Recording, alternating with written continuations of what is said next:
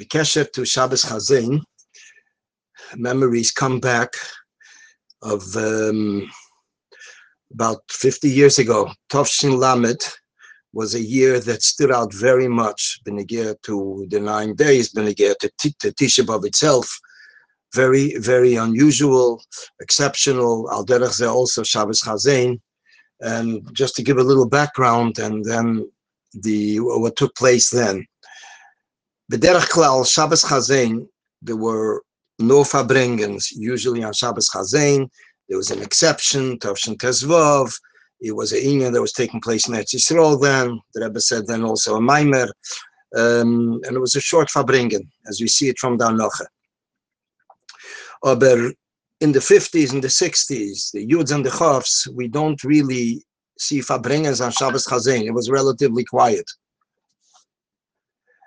Um, the same thing is also been again to Shabbos Nachamu. So there were farbrengens, but also not mamish with a kvios. Tavshin Lamed 1970 was an exception.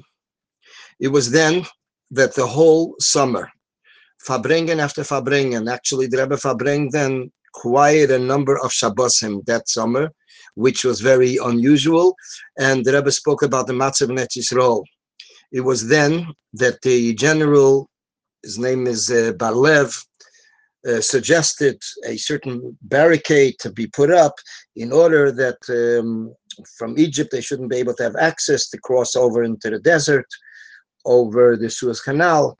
And the Rebbe was constantly speaking about it, that it has no substance, it won't accomplish anything, and over 24 hours, the enemies could roll in all their military equipment. There were times that the Rebbe cried by Farbrengen Benegir to this and There was uh, one time Chof of Tavshin Lamed, it was um, Shabbos, and the Rebbe then spoke Dafteire, Madua Bosi Veinish, Korosi Veinena. Uh, why did I come? And there was uh, the prophet says, the Navi says, why did I come? And there was no, there's no people there, Korosi, and I called and nobody answers. The Rebbe Mamish like choked with tears then uh, when he said it. So Akopanim, in the middle of everything, of course, middle of the summer is Tisha B'Av. So the Shabbos before Tisha B'Av, we did not expect a Farbrengen. In fact, if I'm not mistaken, one of the Mazkirim left, and I think he was told there won't be a Farbrengen. And um, there was a Farbrengen, surprise Farbrengen. Uh, a Farbrengen which contained many horaos, Benegir to the Tisha B'Av that followed. The Rebbe edited the Sikha, and the Sikha is today in Likutei Sichas in volume Tes, volume 9, page 250. The Rebbe gave a whole list of directives what to do that Tisha B'Av. The Rebbe says everyone should increase in Limud Ateda, especially in Tisha B'Av, in Inyanim that could be learned then. There should be signed the day, signed the night where it's possible, the Rebbe says, they should make mishmaris. This was a big chiddush, the first time ever. They should make mishmaris for the 24 hours, which means pasha a vigil, a vigil that uh, basically they should divide it, if possible, to learn three people together or 10 people together. And in order that it shouldn't hurt the health, it should be for an hour or two or three, and then they should change the shifts. There should be shifts throughout the 24 hours. Mihanochin, that also they should learn in Inyani de Yema, the Rishimas of the Tzemach Tzedek and Eicha, Tzemach Tzedek's uh, uh, writings and, uh, and the Megillah of Eicha, and also uh, many Inyanim that are connected with the Mishnah, Mishnayis, that are explained there. Also, everybody should contribute to tzedakah b'meshach these days, and especially in Tisha B'Av itself, many times during the hours of the day, especially before Shachris and before Mincha and also give tzedakah before the tzedakah of davening, in order that the tzedakah should have an effect, the tzedakah before davening.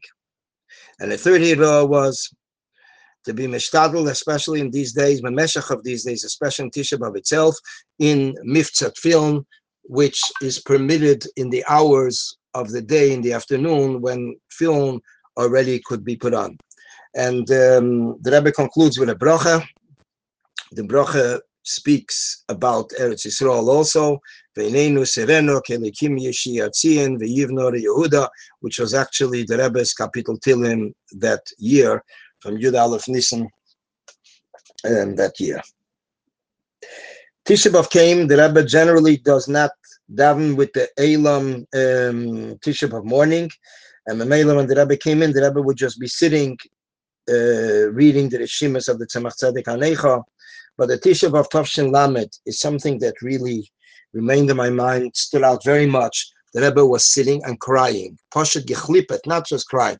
The Rebbe was poshet, star, star geweint. He was like, like the Rebbe is seeing the churban in front of his eyes. This was a very exceptional Tisha B'Av. Also by Haftarah, generally, there are there, generally from year to year there were tears that the Rebbe choked up with tears during the Haftarah. And this was basically the uh, Tisha B'Av of Tafshin Lamed 1970. Uh, and uh, the Inyan that I mentioned earlier, that um, the Rebbe Lachatchila said there won't be a Farbrengen and that there was a Farbrengen. So such a Inyan once took place in the past. I don't know if it was in this case that the Rebbe answered this the following answer or in different place that the Rebbe said that when it comes to a Novi, a prophet, and when he says something good will take place, and then it is not fulfilled, so then his prophecy is in doubt. On the other hand, when the prophet says that something not good will take place, unwishful, and then later it changes to good, his prophecy is still fulfilled because the Abishter always has the choice to change from bad to good.